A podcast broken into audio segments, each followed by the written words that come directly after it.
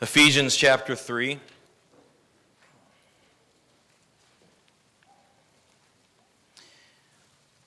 Our main thought will come from one phrase in the um, text, but we're going to read several verses to get the context. Ephesians chapter 3. And uh, Brother Smith, where are you at, brother? You all stand for the. All right, we'll all stand for the reading of the Word of God. I don't want to offend anybody, amen? Too late. Ephesians chapter 3.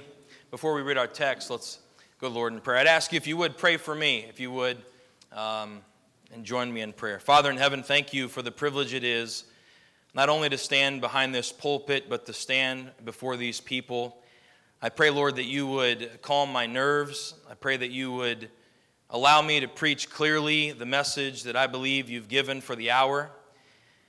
Father, I ask that you would give me the grace I need to preach. I pray that needs that are here in every heart would be met in Christ. And Father, I pray that you would use the message tonight and the thought to uh, really go in line with what Brother Smith already preached as we look at where you will begin your work. Father, we thank you for all those that travel distances to be here. I pray you'd bless them for that. Lord, we ask now for your help. We ask these things in Jesus' name. Amen. Verse 14, the Apostle Paul says, For this cause I bow my knees unto the Father of our Lord Jesus Christ, of whom the whole family in heaven and earth is named, that he would grant you, according to the riches of his glory, to be strengthened with might by his Spirit in the inner man, that Christ may dwell in your hearts by faith, that ye, being rooted and grounded in love, may be able to comprehend with all saints what is the breadth and length and depth and height, and to know the love of Christ, which passeth knowledge, that ye might be filled with all the fullness of God. Now, unto him that is able to do exceedingly abundantly above all that we ask or think, according to the power that worketh in us. Unto him be glory in the church by Christ Jesus throughout all ages, world without end. Amen. Thank you. you may be seated. Pastor Smith preached a message a few moments ago on the truth that it's time for the Lord to work. And I believe the message tonight goes in line with where I believe it's important the Lord begins the work here at the conference, at least for our purposes this week.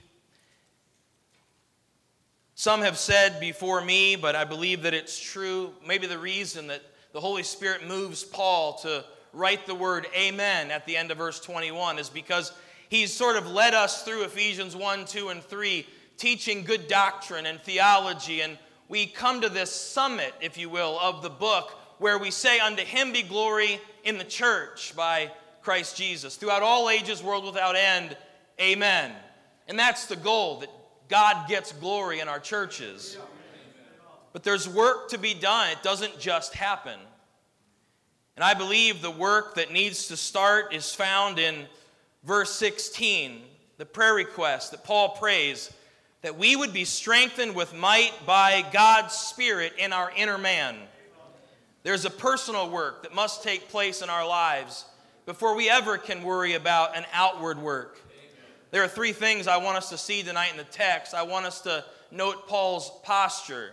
We'll spend most of our time in Paul's prayer, and then we'll end with the praise that Paul points us to. But before Paul prays, he bows his knee. That's what he says in verse 14. For this cause I bow my knees unto the Father of our Lord Jesus Christ. Before Paul prays, he knows his position. Yes, he's an apostle. Yes, he's writing scripture, but God's still God. And yes, we are children of God. More about that in just a second. Yes, we are accepted in the beloved. And yes, we are to come boldly before the throne, but God is still God. God deserves to be reverenced. In Psalm 89, verse 7, long before our assemblies gathered, God had a desire for all his assemblies. In Psalm 89, 7, the psalmist tells us that God is God, God greatly to be, uh, uh, God is greatly to be feared in the assembly of the saints, Amen. and to be had in reverence of all them that are about him. He's who we're about. Amen. We're not about an ideology, we're not about a philosophy, we're about the person of Jesus Christ. We're about our Father, God the Father. And he said this that he's greatly to be feared in the assembly of the saints. And men, if we're not reverent in the pulpit, we cannot expect it in the pew. But we are not going to be reverent in the pulpit if we're not devotional in our study. Long before we ever proclaim, Thus saith the Lord, there ought to be a time in our personal life where we're crying out, Abba, Father. That personal walk, that devotional walk. We can't be dutiful in our study. We can't only study for our church's sake, we have to study for our sake. We need the Lord. And Paul bows his knee. I think it's important the Holy Spirit, uh, I think it's important we note the Holy Spirit marks that off, that we would be reverent to the Lord. And then Paul shares his burden. But I believe it's more than just Paul's burden. The Holy Spirit moves him to write it. So it's not only Paul's burden, it's God's desire. It's, God desi- it's God's desire that we would be strengthened with might by his Spirit in our inner man. It's God's desire that we would be filled with faith and the knowledge of the love of God. It's God's desire that He'd get glory in the church. But I want to note as we go through the text, and this isn't my, my main point tonight, but I, I, I can't skip over the verse. I want to just draw your attention to it. Paul says he bows his knee unto the Father of our Lord Jesus Christ, verse 15, of whom the whole family in heaven and earth is named. Now, I know at a conference like this, I don't think there's a need to dwell on the fact that the Spirit moved Paul within context to use the word family in verse 15, but the word church in verse 21. We believe what the scriptures teach clearly that the church is a body, that which casts a shadow.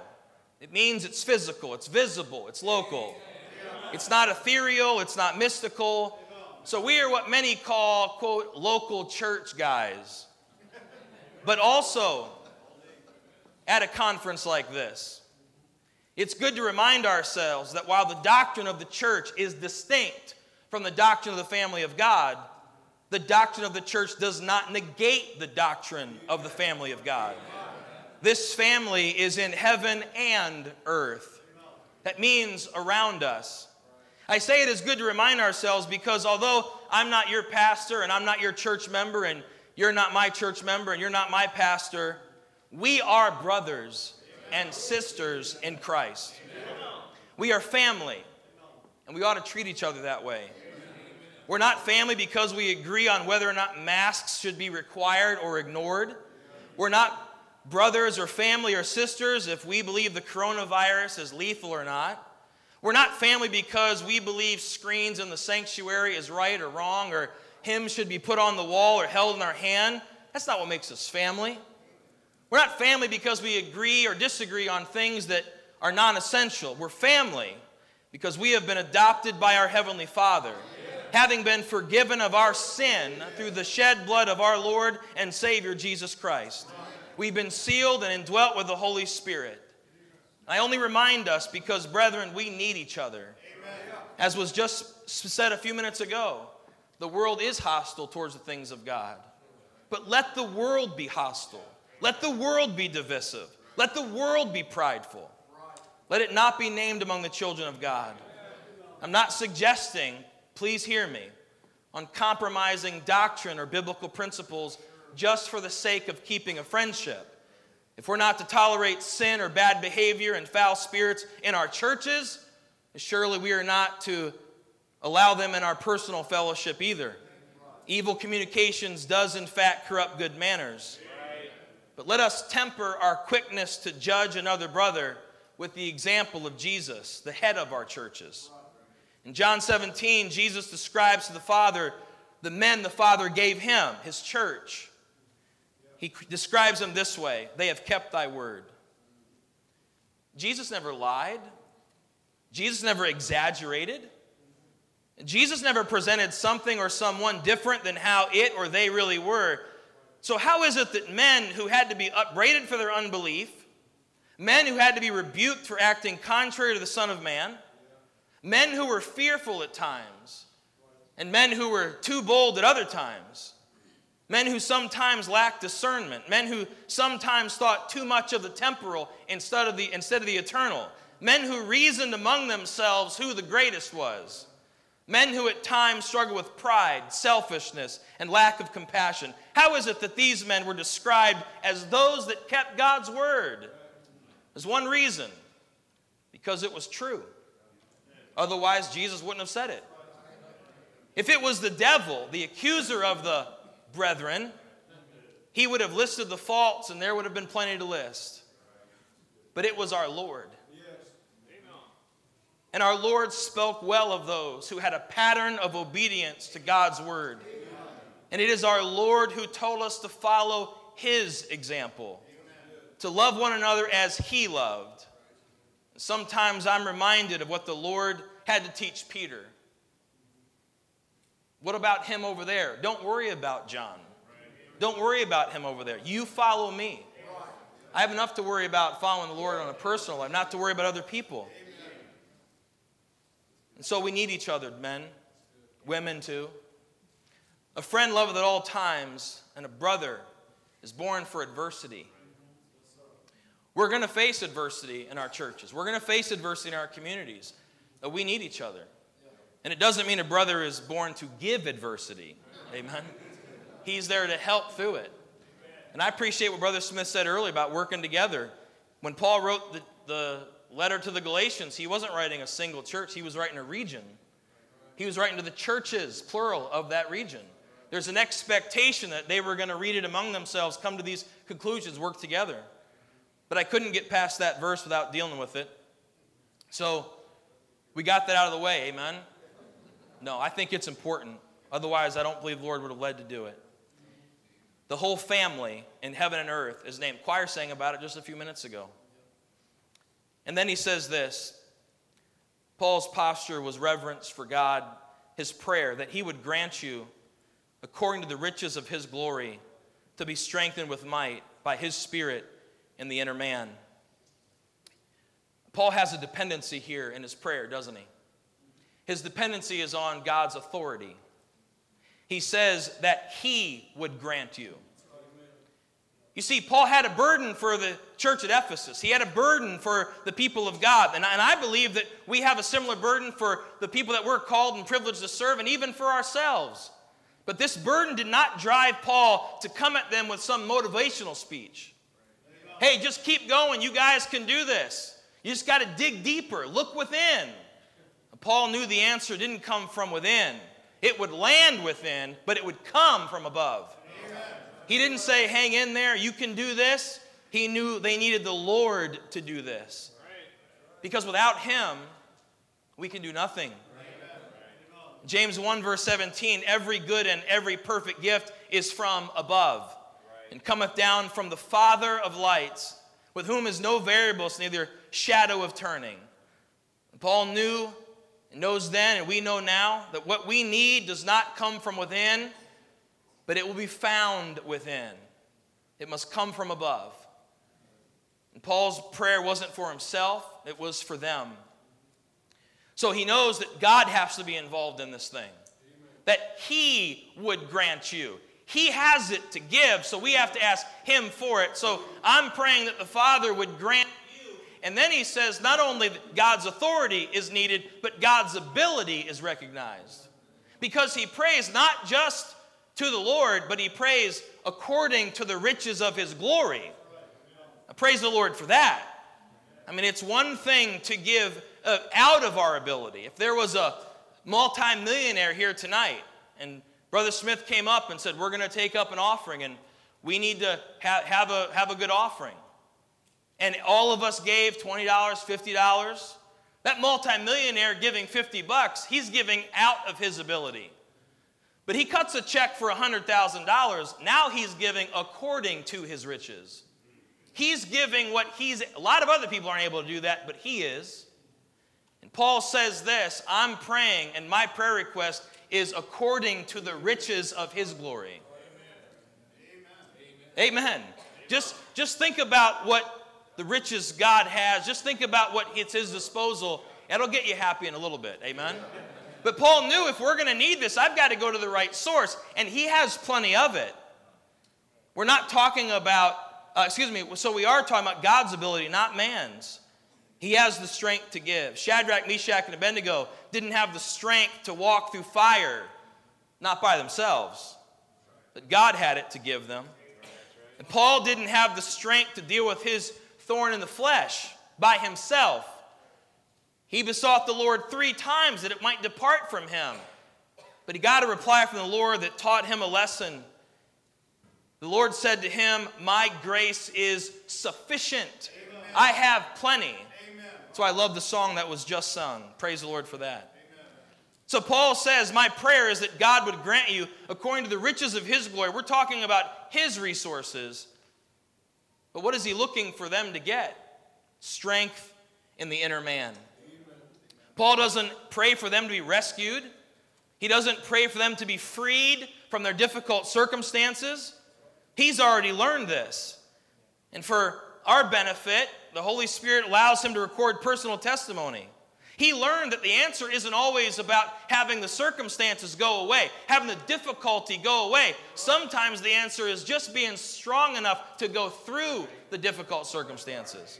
And that's why he says, now listen closely, my strength is made perfect in weakness. Most gladly, therefore, will I rather glory in my infirmities. That purpose statement, the power of Christ may rest upon me. If that's what it means for me to have the power of Christ in my life, I'll take the trial, I'll take the infirmity. I'll, I'll take the, the, the, the schedule being moved because of COVID rules. I'll take whatever it is that Christ might be exalted and that the power of Christ may be seen. Paul says this, therefore I take pleasures, listen, in infirmities, in reproaches, in necessities, in persecutions, not after distresses, not after infirmities, not after, but in them. Why is that? Because he says, For, because when I am weak, then am I strong. But see, that's not a paradox. That's not a, that's not a, a, a contradictory statement. What he's saying is this when I'm weak, I am strong.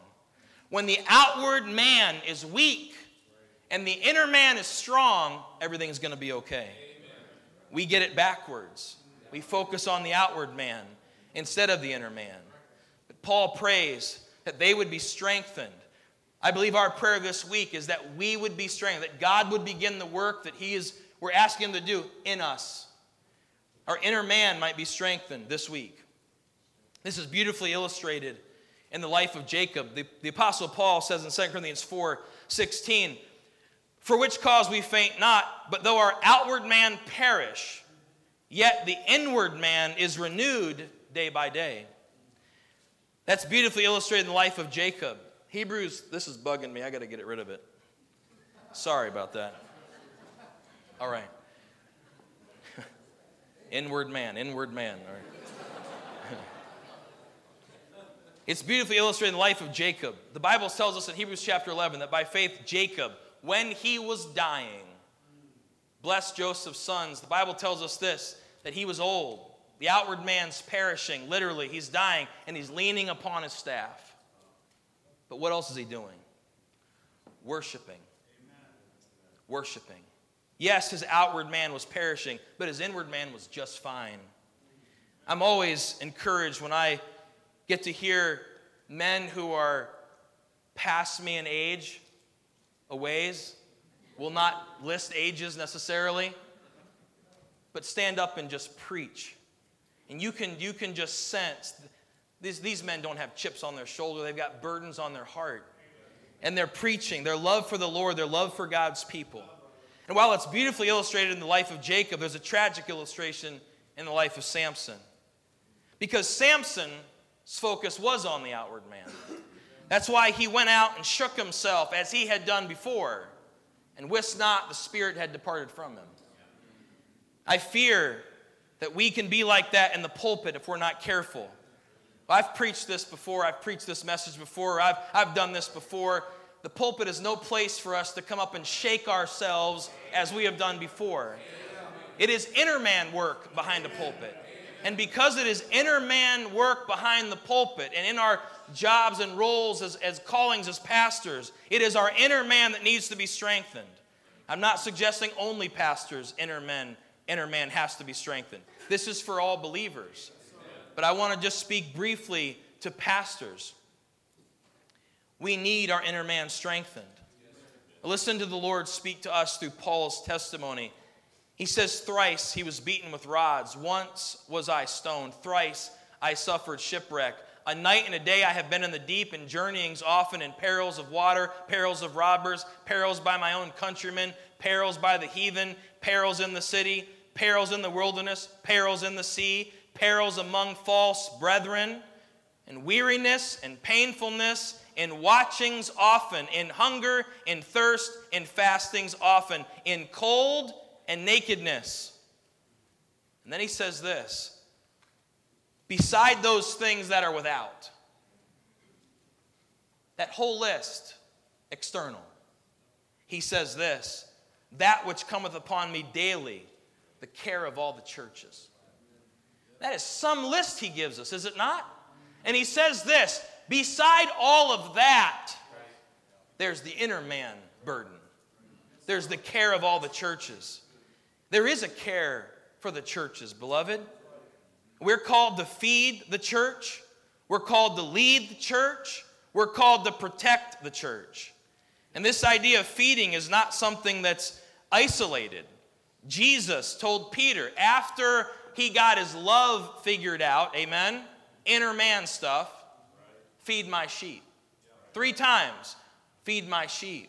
Paul tells the elders of Ephesus in Acts chapter 20, to feed the flock. Peter tells the elders to feed the flock. How do we do that? Word of God. And, and that's it. There's nothing else that we can give them that will nourish them, strengthen them, like the Word of God. We have to feed them.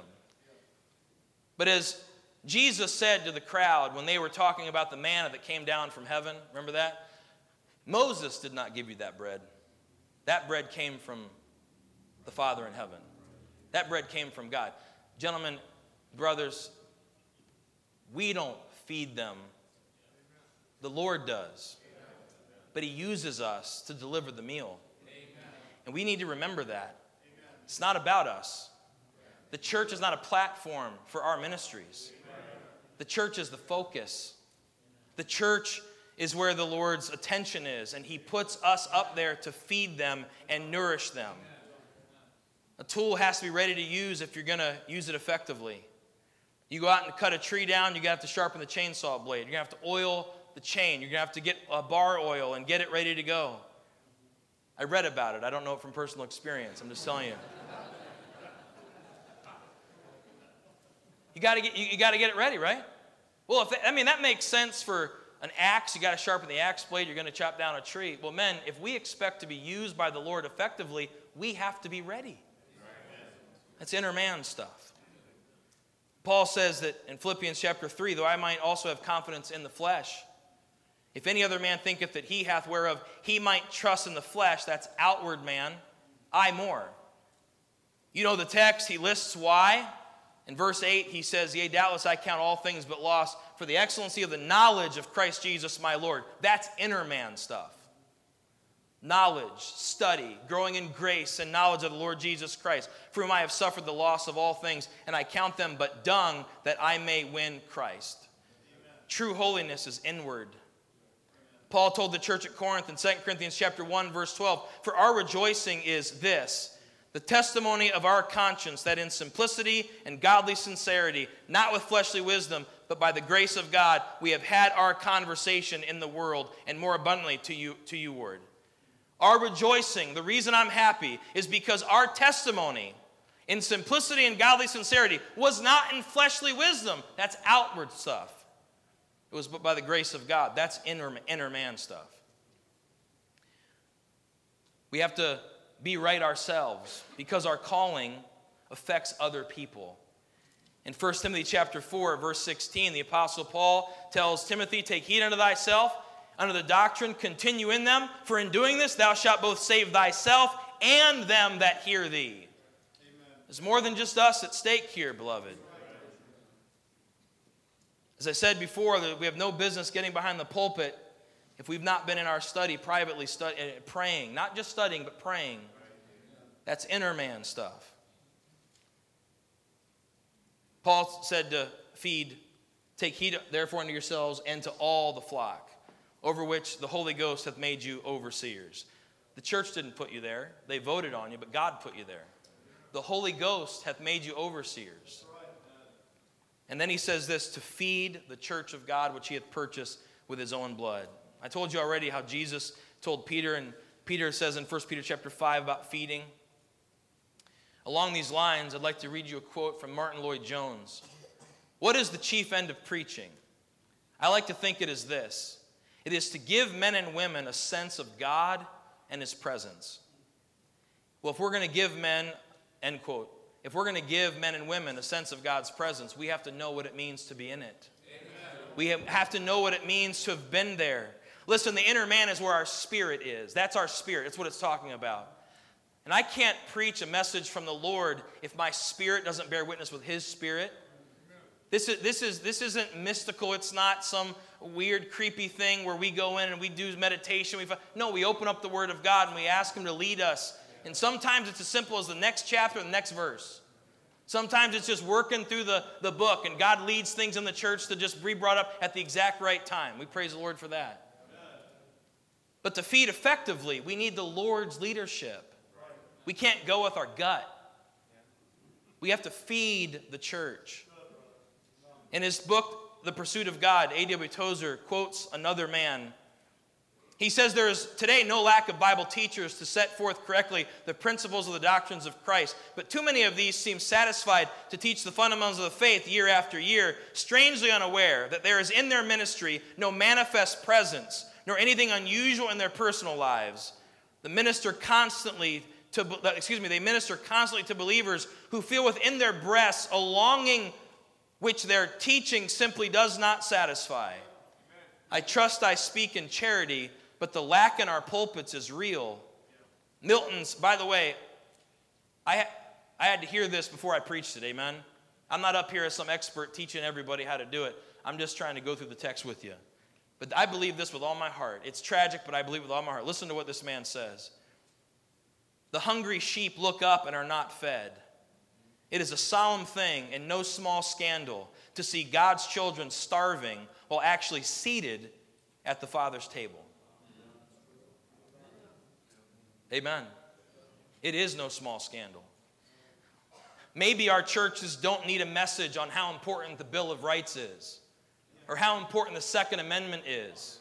Maybe our church doesn't need to be reminded of, of how strong and how important the Constitution is, although it matters as an American citizen. But we don't assemble as American citizens. It's the Lord's day in the Lord's house, behind the Lord's pulpit, opening up His Word.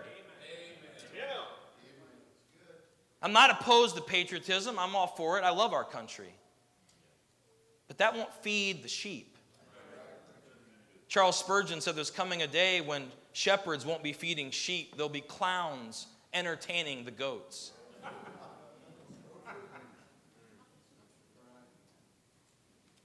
As I said, maybe we don't need a message on this or that or Second Amendment, all those things. We, we just need to preach on marriage and how a man should love his wife how children should obey their parents, how church members should live and act, how holiness and why holiness matters in a personal life.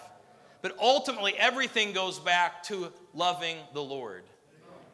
I heard a man recently talking about his burden that men aren't being called to preach anymore, men aren't surrendering to preach anymore. I believe the answer is found in Isaiah.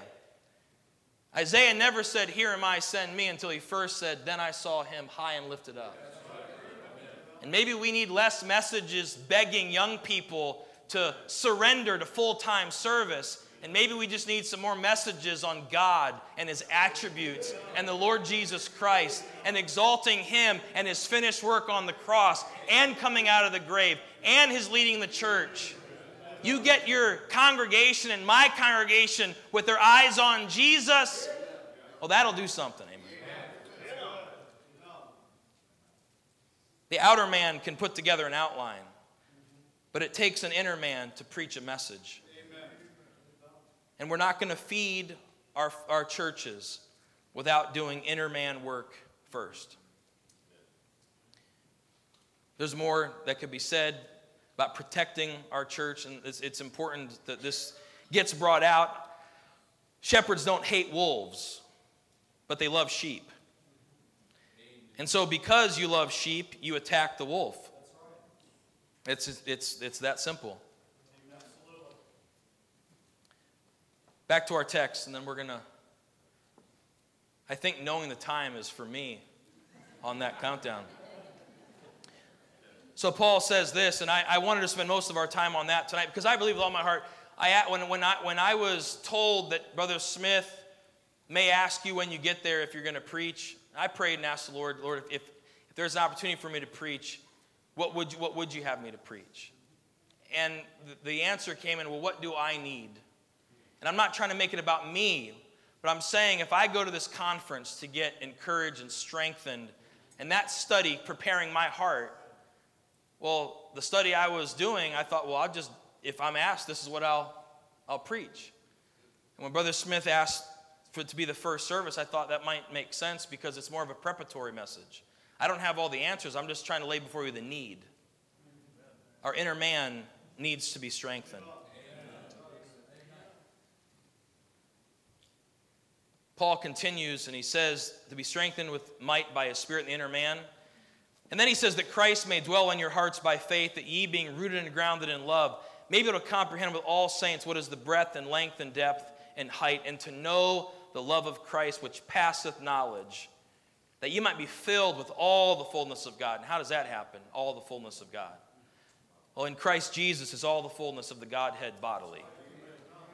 You study Christ, abide in Christ, read His Word, try to live like Him desire the Spirit of Christ and the mind of Christ so that we might fulfill the work of Christ.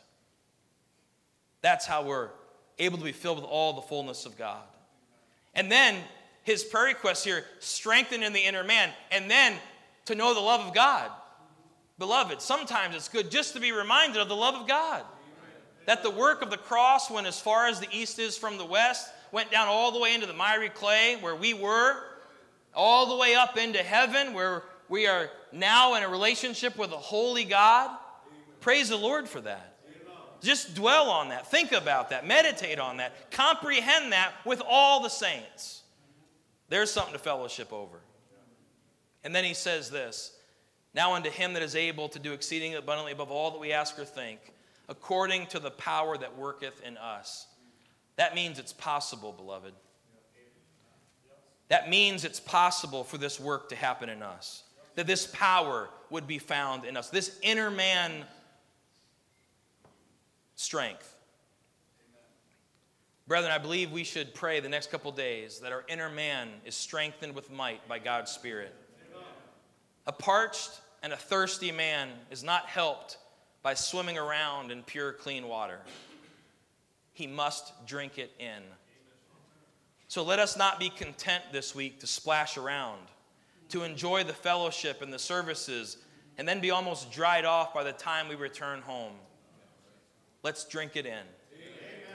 Let's be serious about applying the truth that we hear. Let's exhort and edify our brethren through godly fellowship. And then when we go back to our churches, may it be said, and may we be the lead, where we can say with conviction, Unto him be glory in the church by Christ Jesus throughout all ages, world without end. Amen.